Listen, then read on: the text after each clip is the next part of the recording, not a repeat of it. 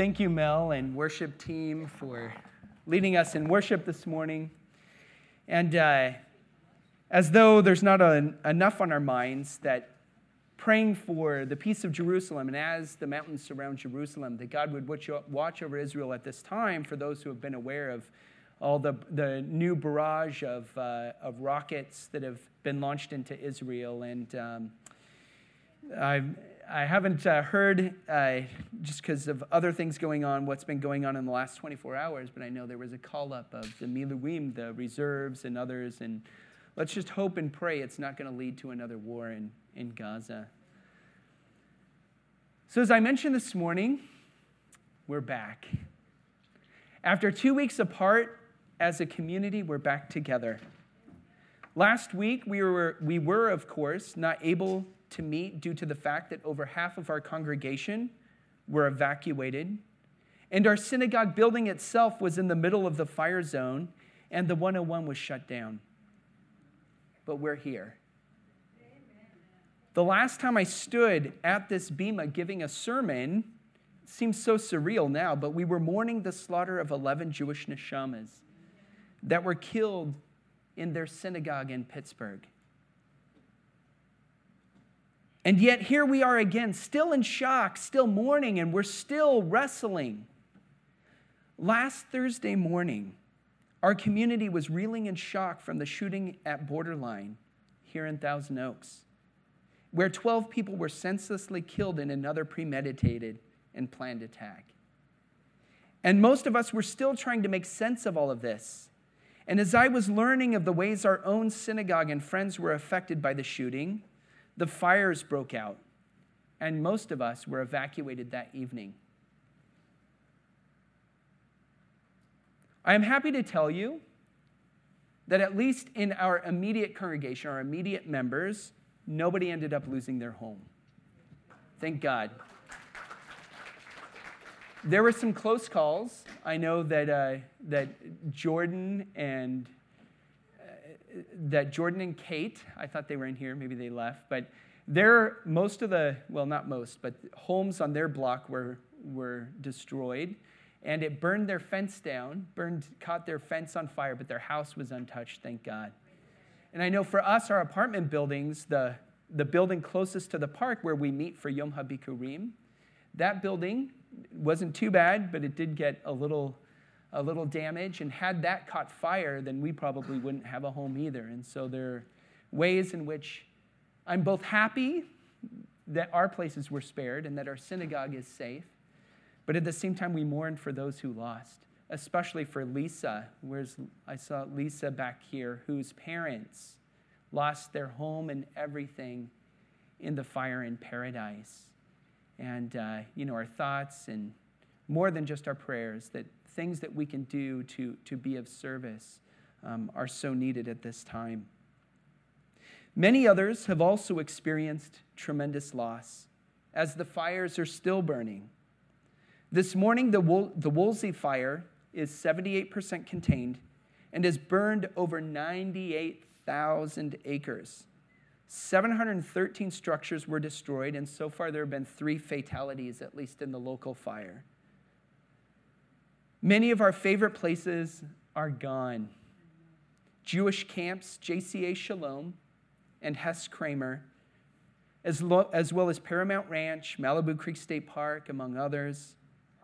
Just walking around our own neighborhood in Oak Park with re- our reminders all around us, and many of us and many of you also saw that devastation when you were driving here on the hills, on the hillsides along the 101. Our community is hurting, it's in pain.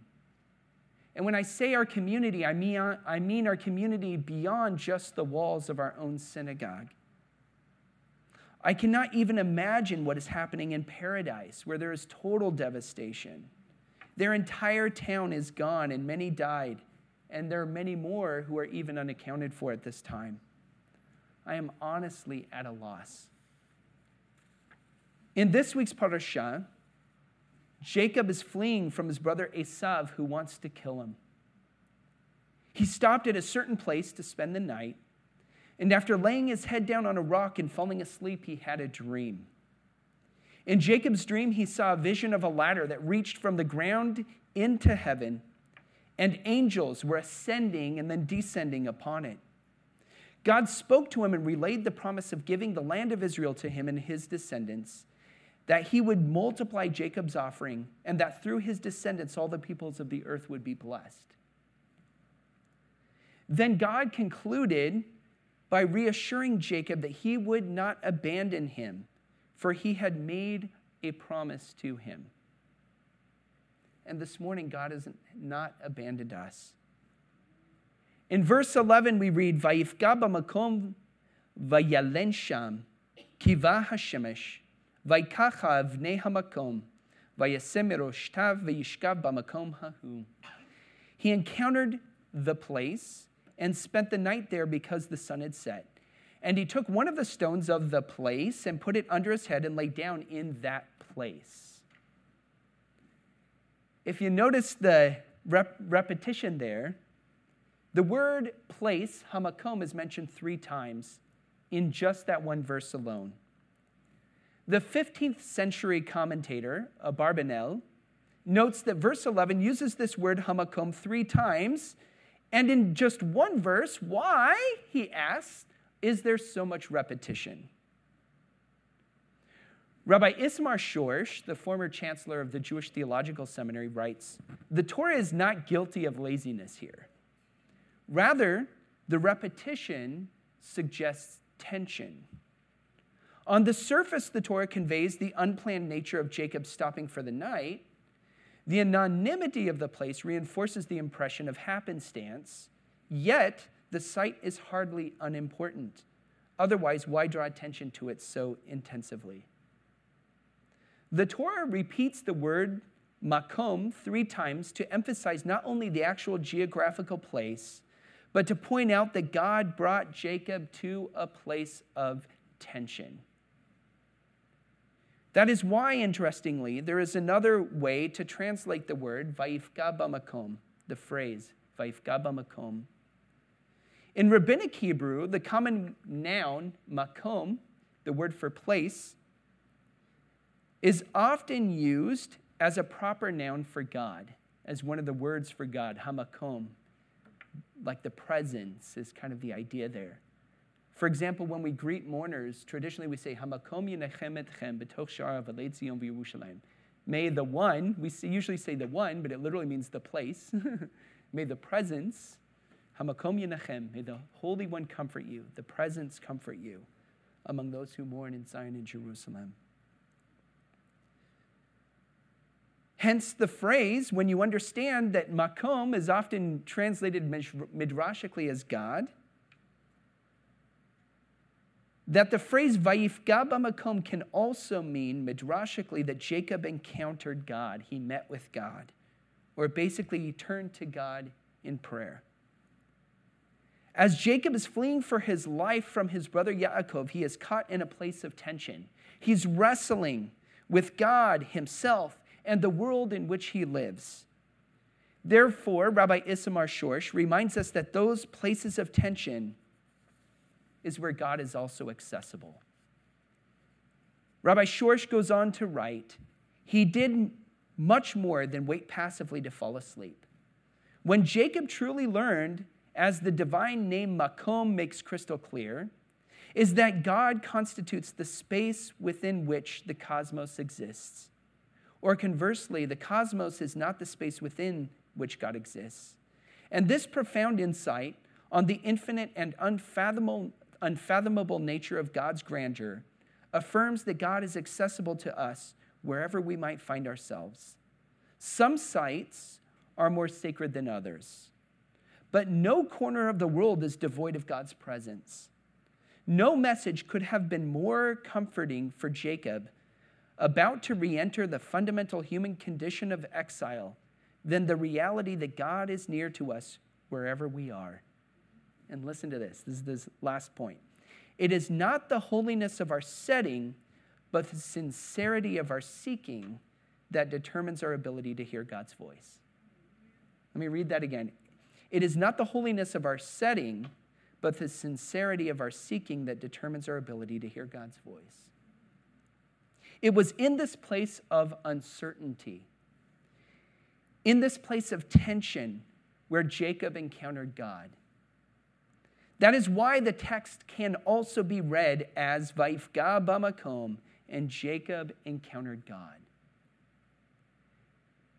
And the text goes on to say in verse 12, Vayachalom v'hine sulam arza. And he dreamed and beheld a ladder set upon the earth, and its top reached into heaven.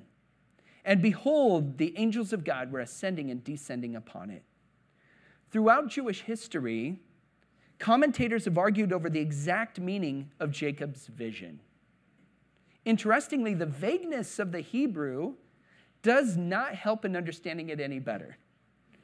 In my opinion, there are actually two ways to interpret the phrase, Malachei Elohim, Olim v'yordim bo, that the angels of God ascend and descend on it.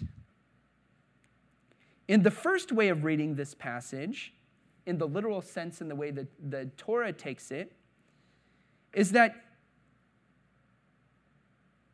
Jacob represents the medium by which God's blessings are imparted into the world, and whose descendants, after all the 12 tribes who are also birthed in this parasha, further embody God's blessings in the earth.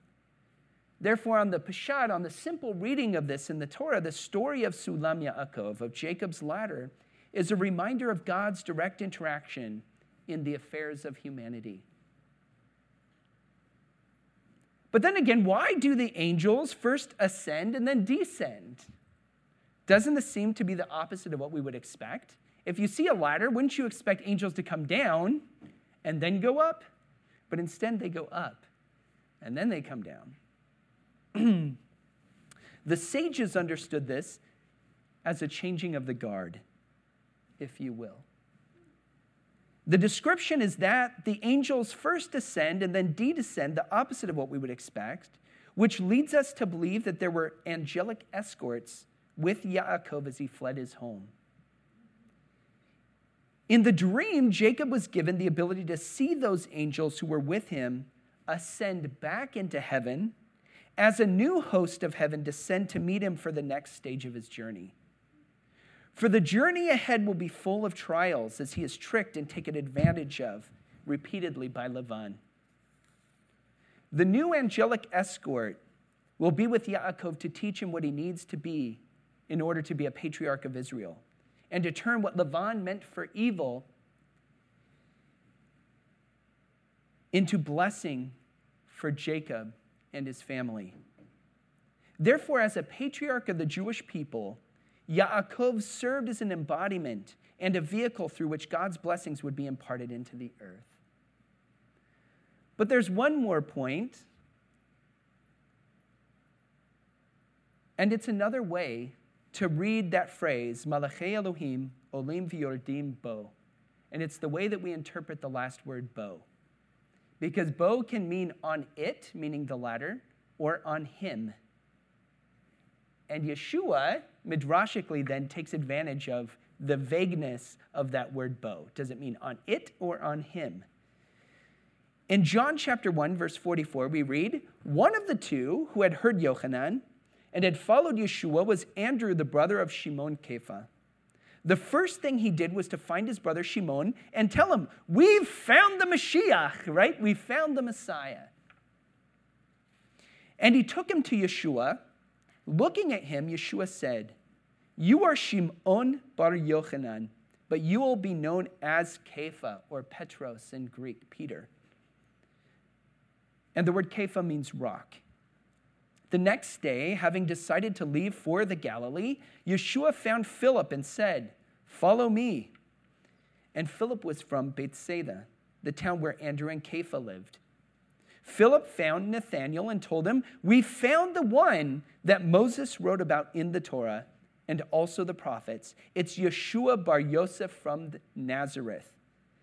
And Nathanael answered him, Nazareth, can anything good come from there? Got to remember that for those in the city, they viewed out in, you know, the Galilee, those are the country bumpkins, right? what good can come from there? Like, wouldn't you expect it to be from a mighty city where people are educated and know the ways, know the ways of the force?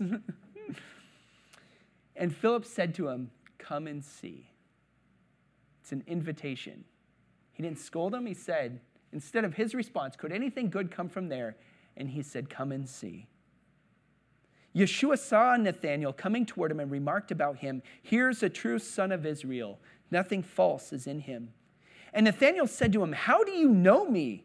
Yeshua answered him, Before Philip called you, when you were under the fig tree, I saw you. Nathanael said, Rabbi, you are the Son of God. You are the King of Israel. And Yeshua answered him, You believe all of this just because I told you I saw you under the fig tree? Yes, you will see greater things than that. Then he said to him, Yes, indeed, I tell you that you will see heaven opened up and the angels of God going down and coming up on the Son of Man. The Hebrew phrase we earlier translated, and the angels of Hashem were ascending and descending upon it, can also be rendered, as I mentioned earlier, the angels of God ascended and descended upon him. And this is the understanding Yeshua midrashically applies to himself, where he says to Natanel, Umalachei Elohim olim v'yordim al ben ha'adam.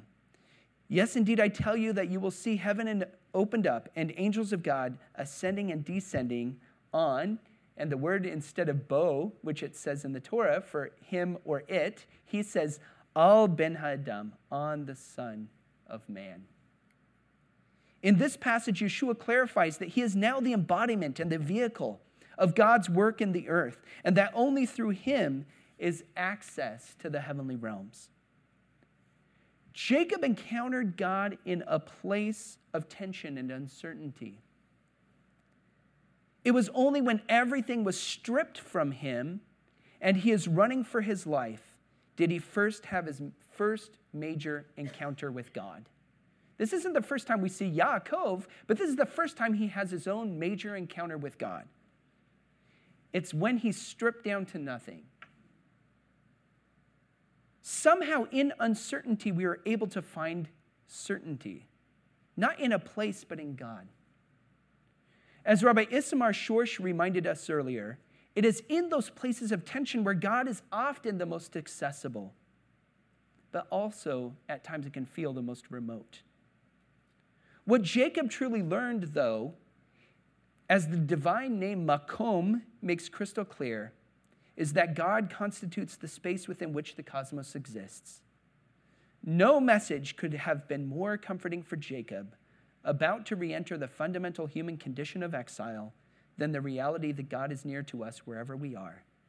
And again, that phrase it is not the holiness of the setting, but the sincerity of our seeking that determines our ability to hear God's voice. And that is why we read in the passage of John an invitation. Nathanael answered him, Nazareth, can anything good come from there? And Philip said, Come and see. The invitation in the midst of uncertainty was to come and see.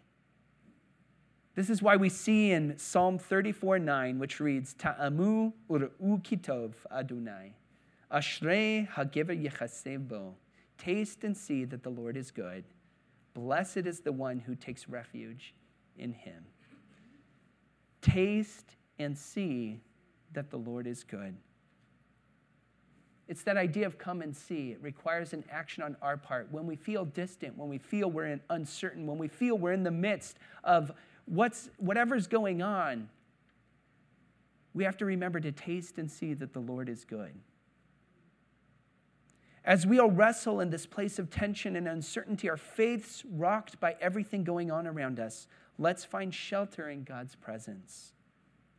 Vaifka bamakom. Let's encounter God in our pain, in our weakness, in our uncertainty.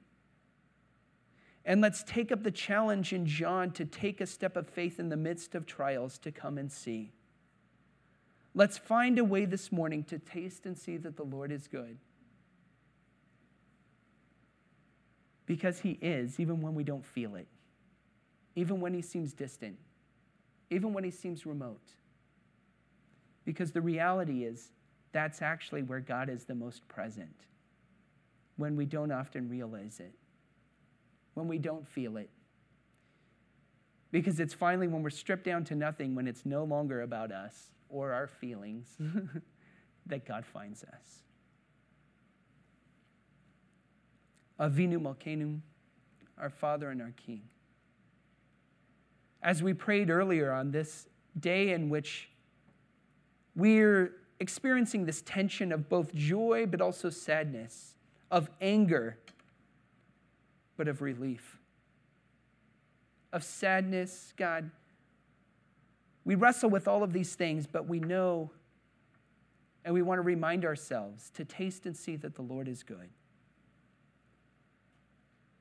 Because, God, it says that in the midst of our uncertainty, Ashrei Hagiver Yechasebo, that blessed is the one who takes refuge in him.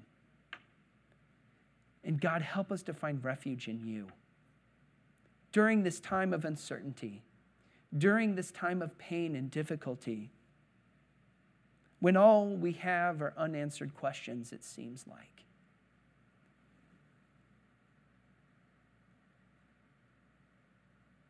God, we pray in our prayers of the Amidah, we say, Tzur Yisrael, Kuma Bezrat Israel, Rock of Israel, strengthen us. Be that rock, that foundation upon which we stand that cannot be moved or shaken. That though the waves may crash around against us, though fires may flame up and people fall, yet will we praise you. That even in the valley of the shadow of death, we will do what seems impossible. We'll actually realize that there you are with us. We lift up to you everything that we're feeling because we know you can handle it. The grief and the pain, the uncertainty, the questions, the wrestling, as well as the hope as well as the happiness, as well as the relief and the goodness.